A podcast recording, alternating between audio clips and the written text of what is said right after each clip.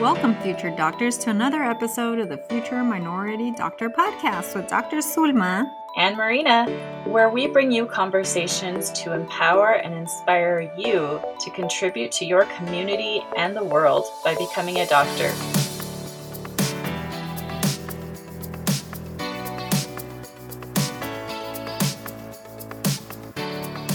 Welcome back, everyone, to another episode of the Future Minority Doctor Podcast.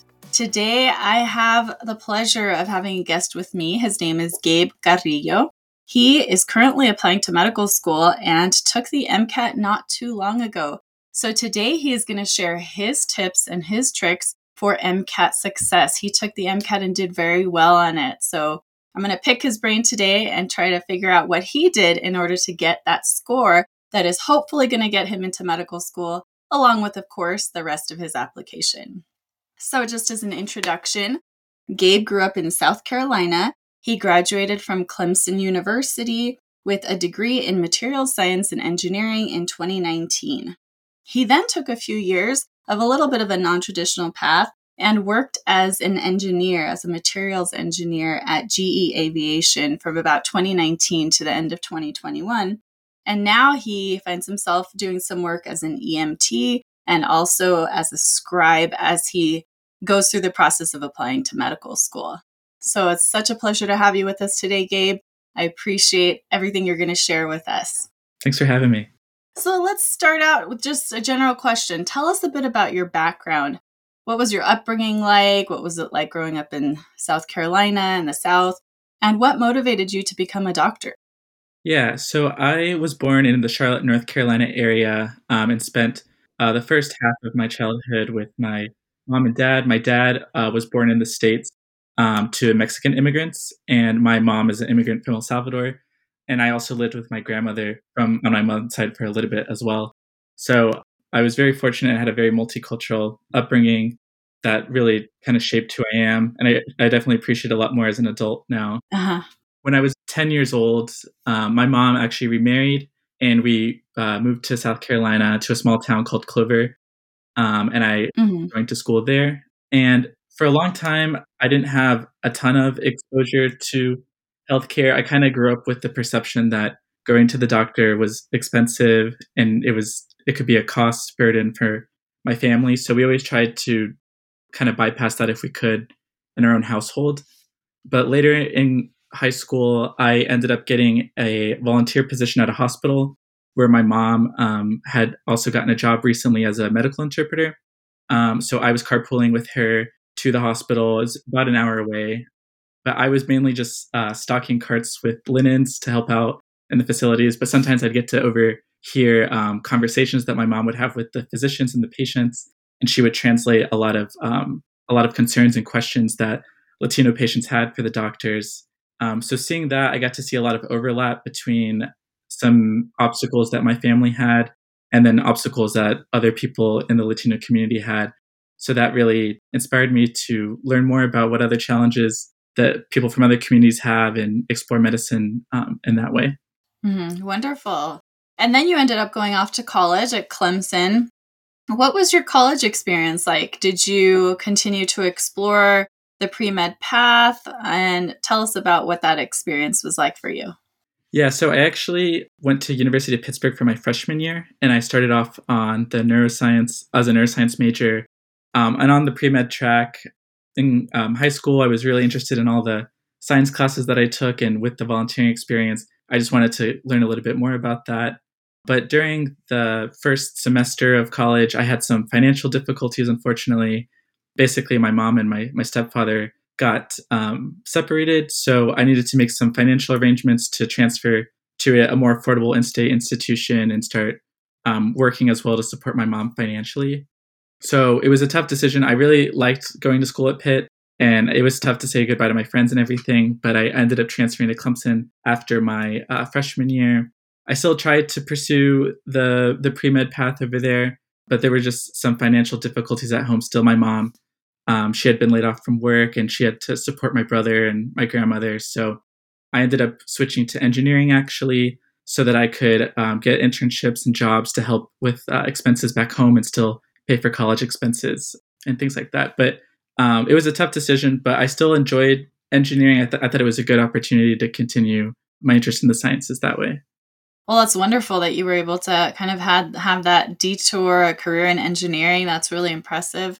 And I think it adds to your experience in life, in the profession, and I'm sure you'll be able to bring that unique perspective as a doctor. One question regarding that. So since you majored in engineering, you may or may not have taken a lot of the pre-med classes during college that you needed. So when it came time, of course, to prepare for the MCAT, you're being tested on biology and chemistry and biochemistry and all of that stuff. So how did you prepare, or how did you fulfill those pre-med requirements plus prepare for the MCAT on those topics? Yeah, so that was a really tough challenge for me as a non-traditional student. Basically, during the start of the pandemic, just seeing like the global challenges that the pandemic had for everyone and, you know, the issues at the community level made me start rethinking about going into medicine again. Um, I was fortunate because through my major, I was able to take a lot of the prereq classes in college. So I got those out of the nice. way. I, I did. Yeah. So I ended up taking just one last summer at a local community college to finish the last one that I would needed. Mm-hmm, excellent. Yeah. I kind of strategically planned it out. So like my major would cover some of those in case I ever maybe in the future decided to go back to medicine. So it worked out well in that sense, but it was still challenging because by the time I started studying for the MCAT, I, th- I think I took some of those classes like six, some sometimes eight years ago, which was like hard to dig up the material for that again. And I also, I hadn't taken like a psychology or sociology class, so I had to teach myself that as well. And, and that was kind of challenging. All right. Well, yeah. I mean, you pretty much start to forget stuff a year after. So I'm sure a lot of it was pretty rusty. So then let's dive into what did you do to prepare for the MCAT? And specifically to start, when did you start preparing for it? And when did you take it? Yeah. So towards the end of last year, I was working full-time still uh, with my company as an engineer. And then I was working as a Uh, medical scribe on the weekends. So I was trying to study when I had free time, but it was it was pretty difficult because my time was pretty limited. So I, I probably started studying about five months before my test date. Um, about after a month of that, I figured it was kind of hard to balance all of that. So um, I made a tough decision and I, I left my job at the end of last year. Uh, that still gave me about four months to study for it.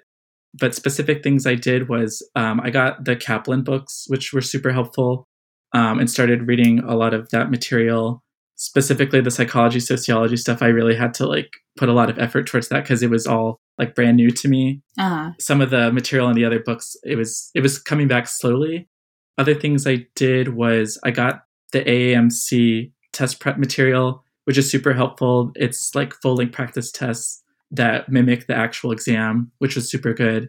And then um, other things was, I know Jack Westin offers like CARS questions, like daily CARS questions that I would practice as well. Mm-hmm. But by the time after I like had left my job, I was probably studying like five days of the week um, for about six hours a day. Yeah, that's quite intense. And did you do that for about four months? Yeah, I did. It was it was a little difficult because um, I was also taking my E M T course at the time and I had to study for that as well. But I tried to like balance it out. So I, I did that for about four months. That's quite a lot of studying, and it requires a lot of perseverance, a lot of self-motivation to get through that. What did you find was helpful to stay motivated in the middle of that, in the thick of that study time? Yeah, I think like it was tough because I kind of, I was studying for this exam and I would see like all my friends doing a lot of cool things and, and just hanging out and things like that. So just being able to take a break and like FaceTime my friends or uh, have a phone call was super helpful for de-stressing. I also, I ended up moving back home with my mom. And it was the first time I probably had spent a significant amount of time with her in the past like six years. So it was extremely valuable to have that sort of emotional support as well um, at the end of a long day. Mm-hmm. Um, and on top of that, things like uh, I like spending, the, spending time outdoors. So running or hiking at a local state park uh, helped me a lot. Yeah, wonderful. I'm curious, what were the parts of the MCAT study that you found most challenging? What sections did you find most challenging? Definitely the psychology, sociology section, just because there was so much memorization to it, mm-hmm. just trying to retain all the material. And there's not like a lot of, I'm a very like visual learner. Uh-huh. Um, and there's not really a lot of like visuals to go along with some of the material. So that was pretty difficult. And then it, I had also not really had a lot of biology classes, like maybe other pre-meds might have had. So I had to teach myself some of the organ systems that I had never learned about before. Um, so that was challenging as well. Mm-hmm. And I would say like also CARS, like as an engineer, was pretty tough to like get into the groove of of reading a lot of passages and analyzing things that way as well. Yeah, yeah. It definitely engages a different part of your brain compared to chemistry and physics. One of the things I emphasize to people taking the MCAT or preparing for the MCAT is to take practice exams and to start taking them early. What was your approach with practice exams? Yeah, so I, I got the A M, A M C practice tests, um, which were super helpful, but I tried to push those off until closer to my exam date. So I would have those like as the last resort. Um, I also did get some UWorld practice questions, which is a very valuable resource as well. And then I got tests from another third-party company. I can't remember. I think it was Altius. Um, so I started with those. Uh-huh. I would say if anyone uses third-party test prep material, to like take the scores you get with a grain of salt, because I would get I would get a score back and it would not be what I was hoping to get. Um, and I thought I would have to like push my MCAT date a lot uh, further out. But by the time I was taking the the A M C tests, those are more reflective of the real test. And I felt a lot more, I got, my scores were a lot better by that point on it. Great. If you include those third-party tests that you took plus the A M C and others, about how many practice tests total did you take? Um, I think it was about eight practice tests. I think, mm-hmm. I think if anyone tries to do practice tests, I think they should, my advice would be to try to um, simulate test conditions as best as possible. I know like when I was doing it, when I was starting out, I would be pretty bad. Like I would say, like, I would tell myself that I would wake up and I would take the test starting at like eight a.m., but I kind of pushed that off until like one p.m. and then it didn't really simulate how the actual test was going to go. Uh-huh. I would say other things were like, if you, when you're reviewing the questions, also look at the questions that you got right. Sometimes I would get a question right and I, I got it right, but for the wrong reason. Um, so I think that's valuable to, to learn from mistakes in those questions as well. Mm-hmm. Look at the other answer choices that you ruled out and like understand the concepts behind uh, those as well.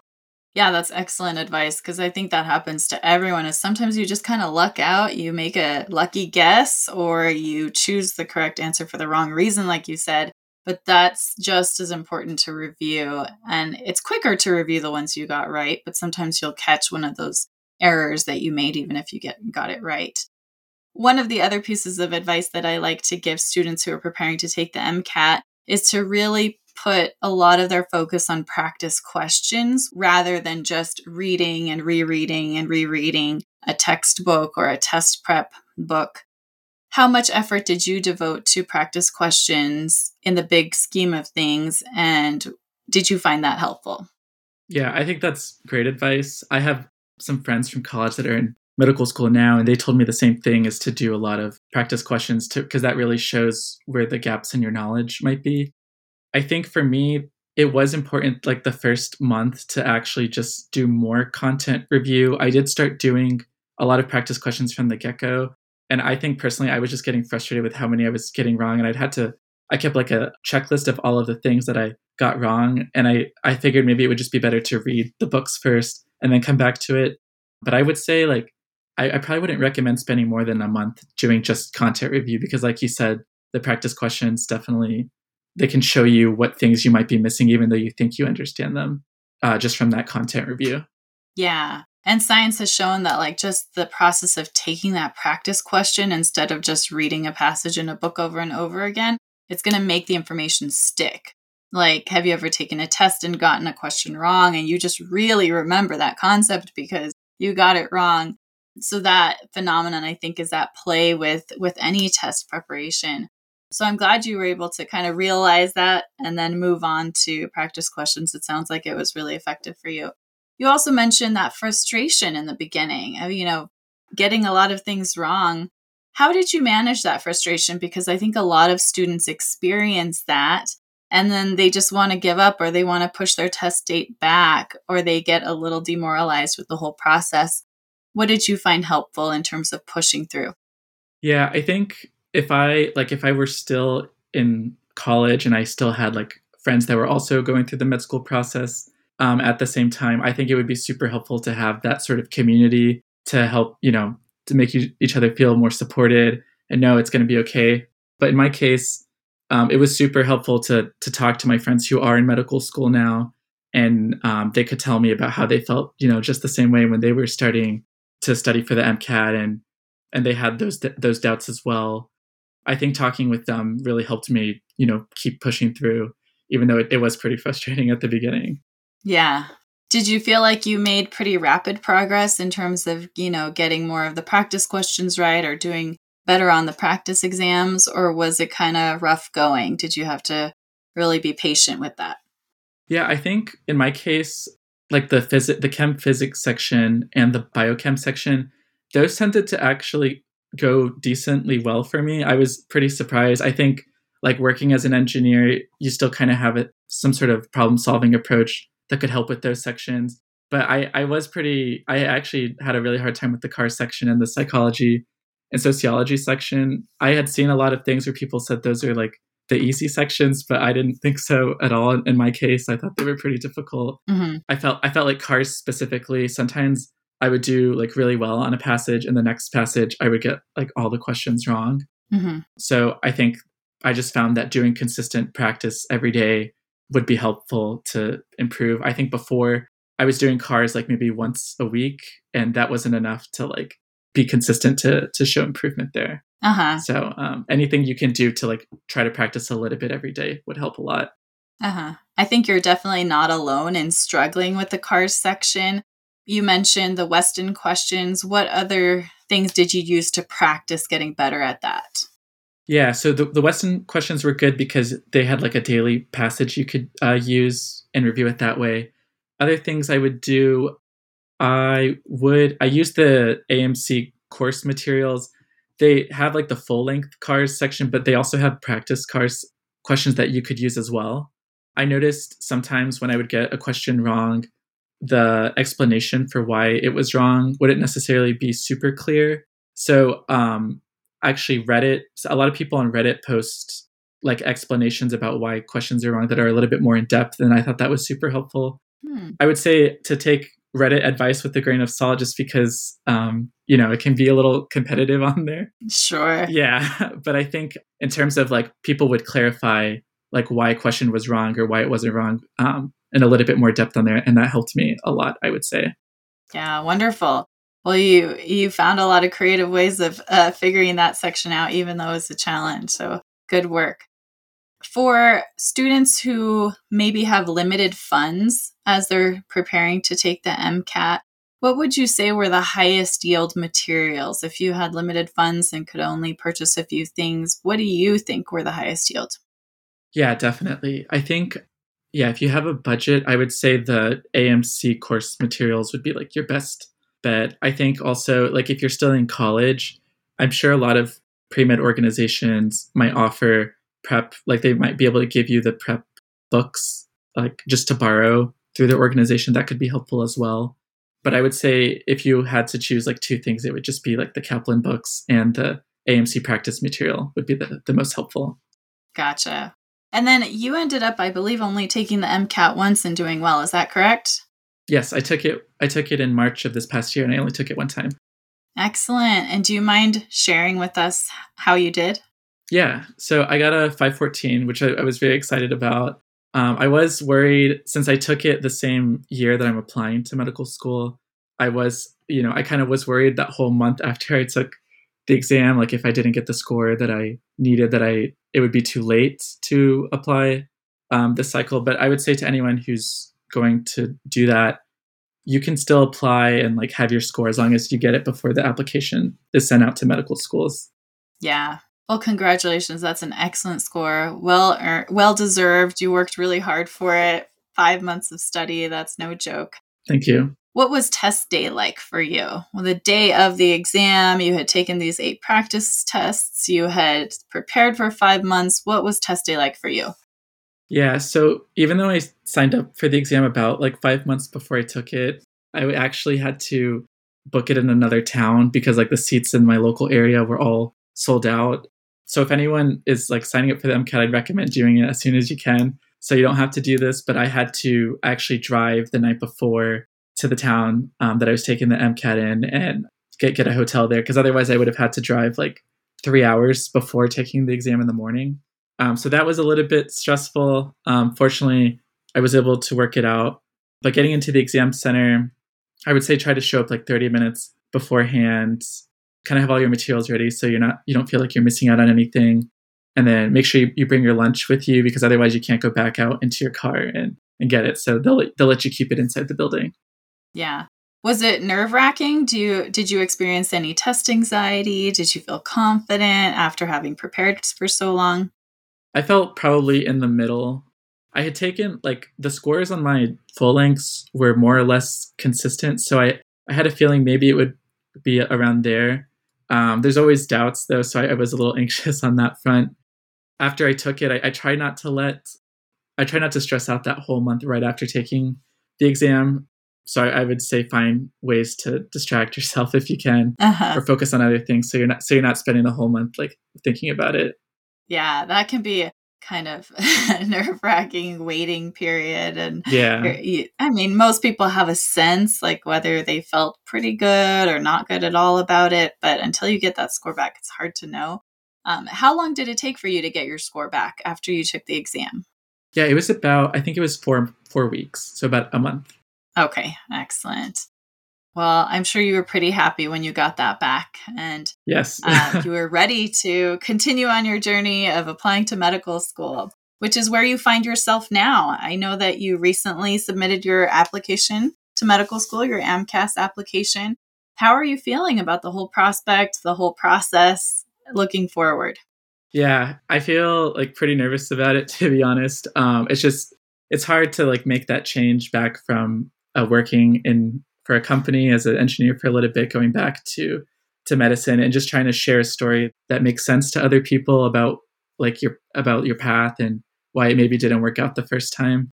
But, um, and I'm in the process of working on the secondary applications right now. Um, I'd say like, just like with the MCAT, Get, continue to get like as much support as I can from friends and family has been super helpful, and and taking breaks when I need to. The secondaries are, are a lot of writing, and some of it feels repetitive. So just like if you need a break, it, like take a day off if you need to. Um, it doesn't have to be submitted like as soon as the school sends you the secondary. Mm-hmm. And you allude to the fact that you are a non-traditional student. You did sort of have a detour and are circling back. If you had any advice for other non-traditional students, whether in regards to taking the MCAT or applying to medical school, what would it be? Yeah, I would say if you think if a non-trad is thinking about going into medicine, definitely try to get some clinical experience first before you make that big jump, um, just to make sure that's really what you want to do. I had some trouble like during the pandemic at first getting some experience due to COVID restrictions. Towards the end of it, I was able to get like the scribe job and do some shadowing, which is great. But I would say do that for a little bit and make sure that's really what you want to do. In my case, I took a lot of the classes for the MCAT um, in college, but I, I know a lot of people do post-bac program or they kind of coordinate it themselves and take the classes as needed. I would say, I know it's it can be costly, but if you if you need to get the prereqs in, don't be afraid to to do that as well. Mm-hmm. In my case, I had to make a lot of financial arrangements as well, since the reason I had to leave medicine the first time was because of that. So uh, definitely take a look at your budget and try to organize that before making any any big changes. Great, great advice. So once you were, you know, you were set in your career in engineering, you started to seek clinical opportunities in order to make sure that this really was the, what you wanted to do. What was it that cemented that decision for you? If you don't mind sharing, was there one particular experience or was it just a feeling or just a reminder of what you had experienced before? What was that for you? Yeah, in my um, scribe job, I work a lot with COVID nineteen patients, and we have a lot of um, Latino patients come to our clinic actually for vaccines or tests um, and treatments. And I noticed I ended up helping a lot of those patients by translating for them with our medical providers. I would help them ask a lot of questions or clarify concerns with like the doctors or the nurse practitioners um, that we work with.